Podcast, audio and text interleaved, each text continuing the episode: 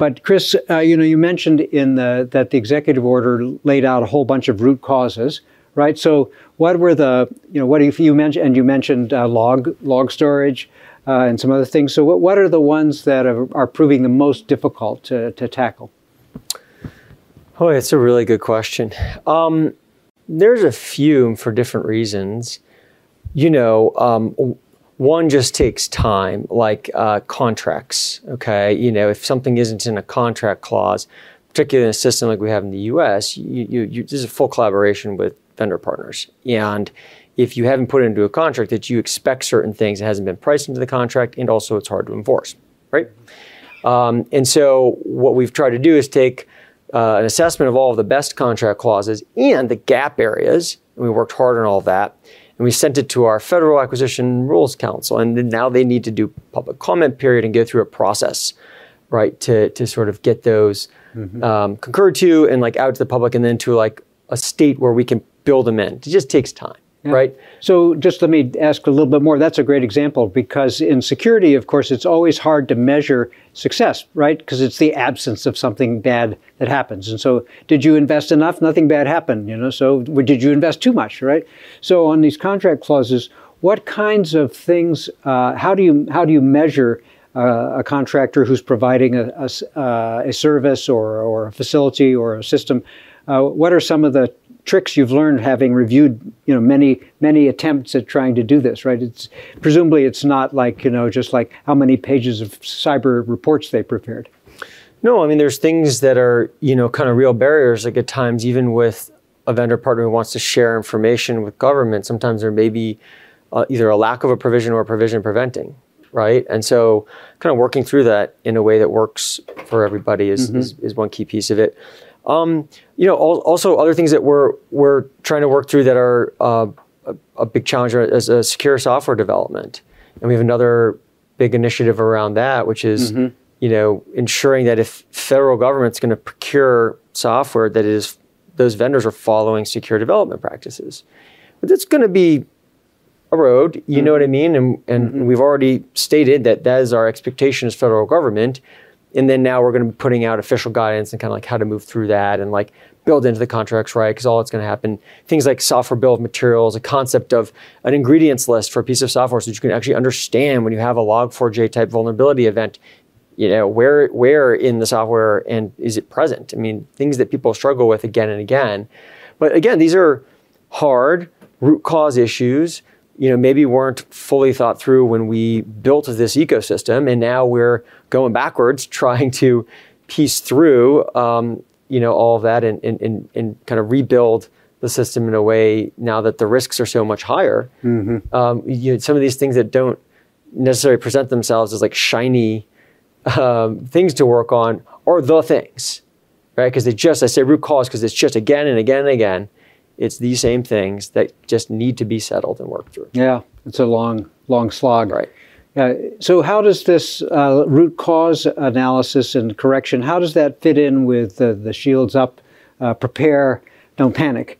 How do those two things work together? You know, um, I think a lot of you know the things we're seeing um, and the alerts and advisories we're publishing on Shields Up, right? Mm-hmm. So we are trying to provide mitigation to hey, this is the way you can help secure your systems, your networks. These are services that we can provide. These are just basic minimum measures that you can take to help uh, you know mitigate these uh, causes and help reduce the risk overall.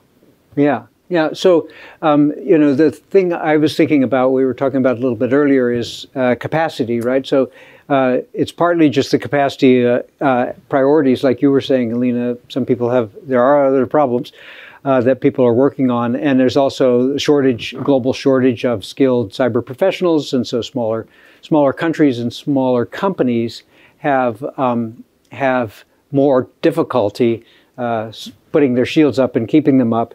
Uh, uh, not only in the technical area but in the, the policy area. I guess uh, my question, and this is sort of a um, you know one something I wonder about, right? Um, to what extent does the migration to the cloud, where cloud service providers are providing a lot of the security, you know, if you're having, if you're using the G Drive or something like that, or Amazon Web Services, uh, or you know Azure, Microsoft Azure, uh, those services provide a lot of security. So has that, in general, uh, making a difference for uh, for the level of security that that uh, companies and and uh, other organizations have? government and agencies even are using these. Is that is that is there a wholesale benefit in some ways to to using the cloud? Yeah, I mean, I'll happy to take this one first. Um, yes, is our estimation. Uh-huh. And so, you know, I mean, you have to provision your cloud securely, and a lot of that's about good configuration management and also just understanding your responsibilities, what mm-hmm. controls you are responsible for, and what the cloud provider does. I think in our early movements there, there's a lot of assumptions around, oh, well, they're doing X now. And it's like, well, they're they're managing a lot of the risk. You know, it's very helpful for vulnerability management and like keeping systems up to date. And I think that's the thing, Bruce, is, you know, we don't we don't we need to specialize in in sort of discrete security capabilities now in, in, in security operations center capabilities and detection and, and, and getting really kind of targeted in that.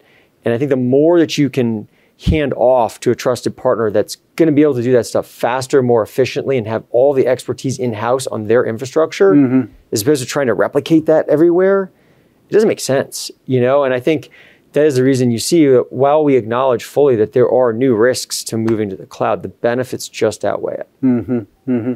Well, Betsy, you mentioned that you know you run the national CERT uh, uh, at CISA. So uh, at least in the old days, there was a lot of critical infrastructure partners who were on the floor, on the operations floor, with their uh, being able to be kind of hand in hand uh, with the with the feds uh, to to protect their own infrastructures, particularly in some of the mo- most critical infrastructures. Uh, how's that going, and and how do they uh, how do the cloud service providers fit into that architecture? Yeah, um, yes. So uh, back in the day, those were the watch chores. Yes. Uh, so the U.S. CERT uh, is sits under within CISA. But Bruce, to your point, the public-private partnership model. It's mm-hmm. definitely that's one of the things I would just note that we are working to transform. Right.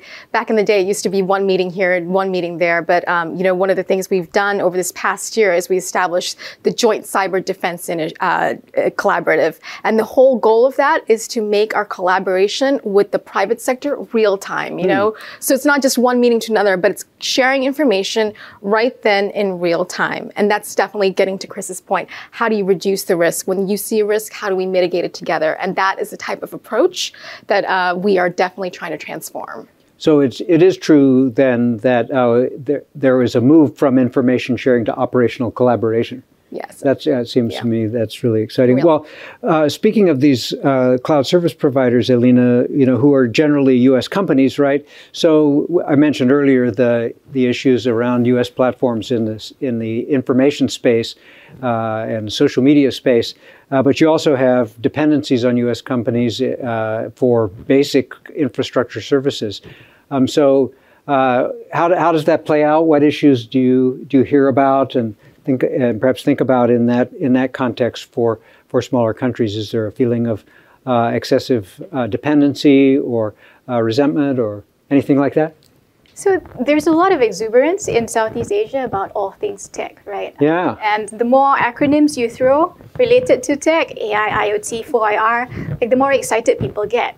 But I feel there's not enough deep consideration about the implications and longer term implications of these new technologies that are being embraced so readily by so many countries in Southeast Asia.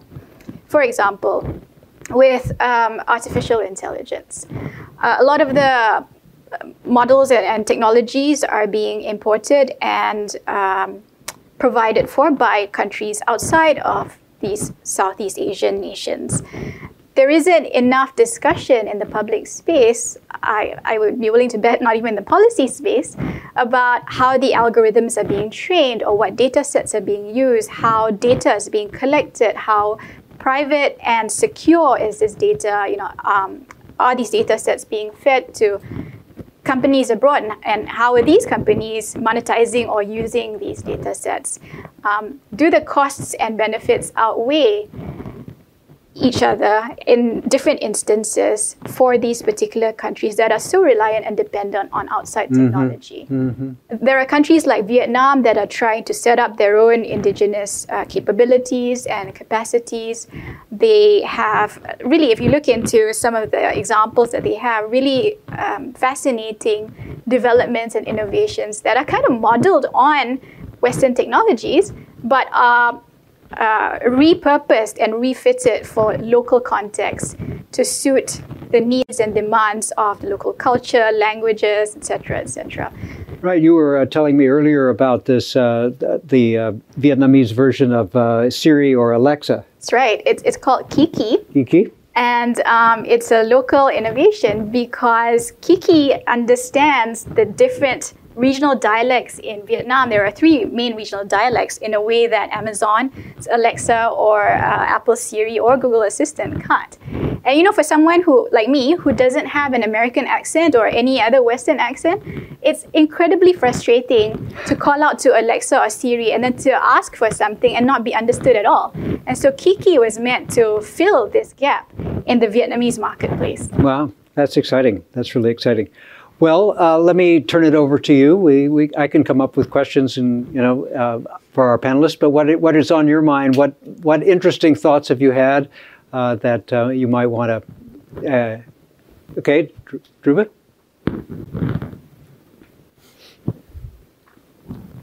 Might want to stimulate us with here. Exactly. Uh, thank you. I guess I have a question for for Chris and Betsy. Um, I focus more on the domestic uh, side, uh, you mentioned in some ways working with the private sector, which is one partner. What are frustrations or, or concerns that you have about uh, public um, uh, public knowledge, public understanding about cybersecurity issues? You know, it, it, are are there gaps in people's in the general public's awareness about what some of the challenges are and what they can do, be doing themselves to ensure sort of uh, greater security of their own personal information and, and so forth. Uh, is is that something that your agencies are uh, uh, uh focused on, and, and how are they uh, going about trying to address that? I'll start and then awesome. Well, my favorite month of the year is October because it is Cybersecurity Awareness Month. Um, so this is one of our big campaigns here um, that we focus on because to your point, we are very much how do you get that information out to the public? How do you build that cybersecurity awareness from at all ages, at all levels? Um, we are very much uh, focused on that, figuring out how do we how do we engage the public on this. So definitely during the month of uh, October, not just here in the U.S., but one of my favorite things is also just seeing around the world how October is celebrated. Um, and to your point, uh, it's so interesting to see how every country comes up with their own campaign and the language they use and the commercials um, but to uh, but it's it's a fantastic collaboration across the globe. Yeah, um, I think I'll draw on a couple prior experiences I've had that less kind of focus on my current job. Uh, the two would be as being chief security officer for a state, right? And I had some responsibilities facing out. And one of the things we're trying to do is just like make it real to people. How do you do that? So we came up with some, you know, innovative programs where we purchased uh, uh, Michigan Secure, is what we labeled it, and it was really just like a uh, app, you know, application on a, that you download on your phone that secures your phone, alerts you to bad Wi-Fi connections, like lack of encrypted networks, downloading a, a, a malicious application on an Android phone, for example, like also on Apple's, like stuff like that. I mean, it's like a yes, you're like protecting the phone, but also you're just saying, oh, my phone's not secure. What do you mean? Like it's not been telling me that. Well, yeah, that's part of the problem. It's not been telling you that. It's like it's like a aha moment. That's like that's a that's a big issue. Move on from that campaign. I was the chief information security officer on the Biden campaign. Well, you know, one of the things you're trying to do there is just like walk down everybody because you know you don't have the federal resources, but you got interested people globally. Like, and your biggest gaps aren't the network that you own, run, and operate and can secure. It's like all the people's personal stuff. That was the, the attack surface. And we had this whole program when people come in, we'd go through for spend hours with each individual and just run through locking down their personal life accounts. Just we had a list of like 40 things that they could do. And we had people dedicated to spending time with them and like turning on multi-factor in all of their personal accounts and just I mean you would be shocked at like how little coverage there's in those things, and also like helping them through privacy settings.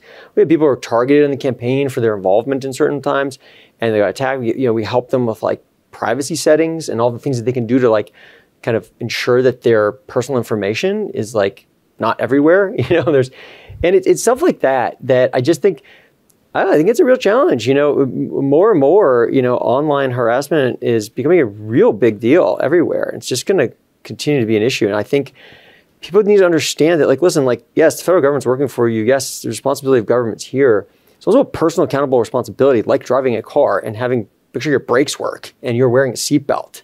I mean, you we all acknowledge those are personal responsibilities. And I just think that like we haven't gotten to that sweet spot of like acknowledging what are our personal responsibilities and what are corporate or what are government. It's still like a bit of a poorly understood state of affairs, and I think that continues to be a challenge. Well, that's that's uh, there's two you know big targets that your uh, that your answer gave. One is of course uh, what's going to happen with uh, the Musk's uh, acquisition of Twitter. So we've probably not tried to analyze that here, but we're all sitting going, what's now going to happen with online uh, harassment and things like that. But the other thing that came to me on that was just when you were saying that the um, you know like the the ability to um, have these uh, privacy settings and whatnot. You know, it's it's like very labor intensive. You you had a very labor intensive activity, right. and you say, well, okay, it's your your personal responsibility to to wear seatbelts and uh, have good brakes. It's actually also the law. It's required, uh, right at the national level or at the state level, and we're obviously not there yet uh, because uh, of the view. Uh, that's prevailed so far, anyway, which is in general that regulation will hurt innovation, and uh, at some point, right, we, we all think, you may not want to say this publicly as government officials, but I think that uh, we're going to come to that place where it'll be like any other technology and there will be mandated controls on, so that, uh, for example, uh, software ships with the security turned on, and that's a requirement. So we're, we're getting there th- through the market, but it sometimes isn't good enough. Who else has a question? All right, in the, uh, in the back, and then you.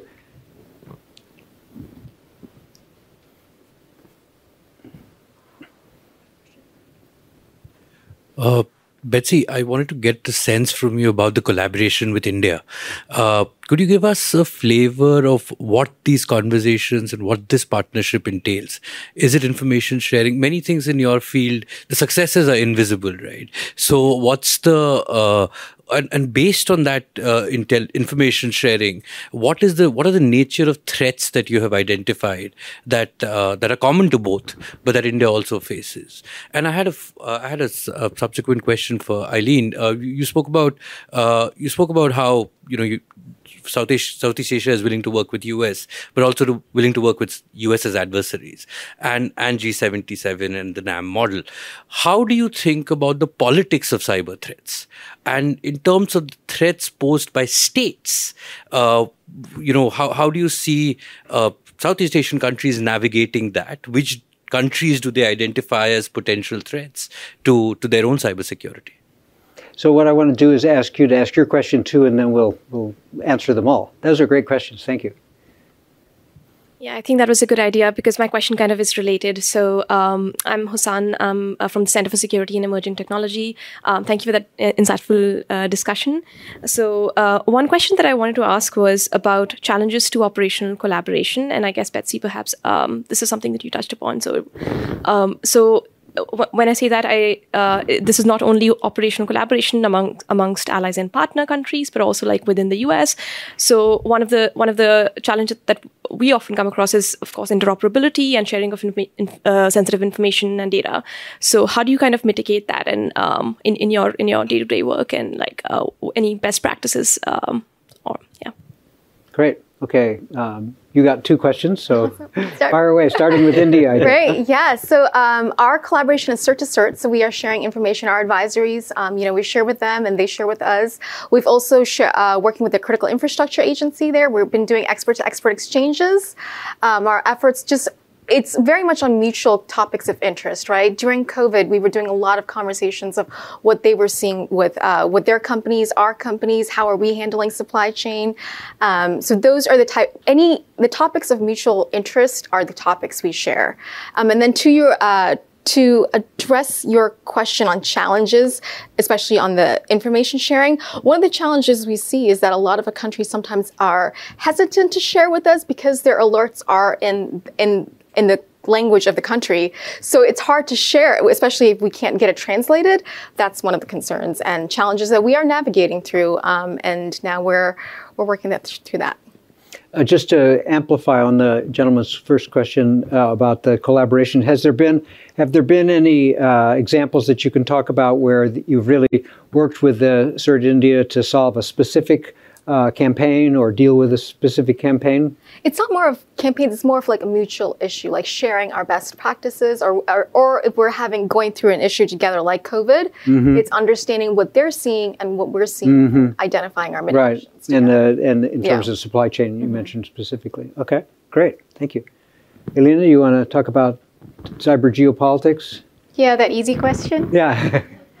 so uh, anybody familiar with Southeast Asia or ASEAN will know that we, you know, the three monkeys. I'm not in government, so I can be a bit more blunt. So you know, the, close your eyes, close your ears, and close your mouth. That's kind of how a lot of Southeast Asian governments have been treating some of the cyber threats. Uh, there are open source studies and reports out there about uh, the threats emanating virtually in the cyber domain from the South China Sea dispute. And mm. these threats have already been out there and um, deliberated upon in a technical manner for years, about 10 years at the very least. Uh, there is awareness of it, but there's not much public discussion of it. And part of that is deliberate because um, there's an aversion to discussing political and security conflicts within Southeast Asia, much more when it in- involves a major power sitting right uh, in your backyard.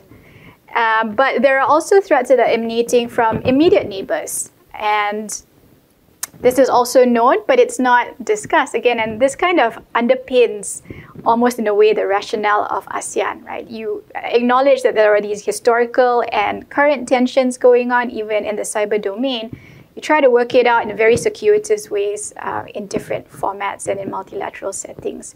So it's basically kicking the can down the road um, and hoping that things will resolve on their own through a lot of dialogue and discussion and negotiation if it comes down to that. Mm-hmm, mm-hmm. Yeah, well, and and of course, I'm sure uh, that uh, there's there are examples of uh, countries where they are because of lax controls or lack of capacity, they become hosts for you know they become become uh, sort of way stations for third country right. uh, attacks, and then you know those kind of conversations about why are your servers attacking us? Well, it's not wasn't it was those other guys. Right. So yeah, difficult conversations. And, and you almost never hear a Southeast Asian country join in attributing an operation or attack to any particular country. Correct. Correct. Yeah. Yeah. Uh, anything? Any other questions from from you guys out there? All right. Um, so uh, let me let me again. I, am always trying to get from go from the general to the specific, right? So uh, you know, if looking ahead, uh, what do you guys uh, all think? You know, give us your views on uh, where this is going. I mean, let's think we're having this conversation five years from now. Um, you know, many times you can say well, there's nothing. You know, we're having the same conversation. In some ways, we've been having a different conversation. It's, it's been much more about operational collaboration rather than just information sharing and uh, the level of kind of technical sophistication is better. But so in your in your either crystal ball or your desired world, uh, what does it look like uh, five years from now? Chris, you want to start? Yeah, well, don't have a crystal ball, but um, I you know there's different potential futures. I think the one that we're most concerned about is one that kind of uh, stays in the path that we've seen in the last year and then sort of like goes continues in that direction. Like what do i mean by that? Uh, you, you you you look at um, events like uh, the colonial pipeline event mm-hmm. right? That wasn't even necessarily the criminal actors stated intent to have the full pipeline network shut down. That was a corporate decision to manage the risk based on the information they had at the time okay? And it led to a massive disruption where it turned into like a real sort of physical disruption event of like resources um, that we all rely on. And it was in part just kind of a business decision and a miscalculation by a threat actor that led to that. Not even a direct like trying to do it. Well, when we get more into the direct trying to do it, this whole thing changes. And the cover your mouth, cover your ears, cover your eyes problem, when you're dealing with ransomware and destructive malware, doesn't work. And unfortunately, the folks who've been taking that approach, it's going to be real sharp. Like there's, they're not going to have enough time to react mm-hmm. if it goes in that direction five years from now. And you know, the only responsible path we see is shine a bright light on all of these bad problems, and it's not going to be fun, and it's going to be hard, and people are going to feel very uncomfortable. But the alternative to us is not acceptable. All right. All right. So there's the drastic. Yeah. Someone should take the friendlier future. Okay. Uh, on this point, are you uh, jumping in on this? I'm not. Okay. Well, let me get those little uh, vignettes, and you'll get the last question. Okay. I'll take a friendlier. so uh, over the years, we've seen our partnerships going from information sharing to now we're in operational collaboration.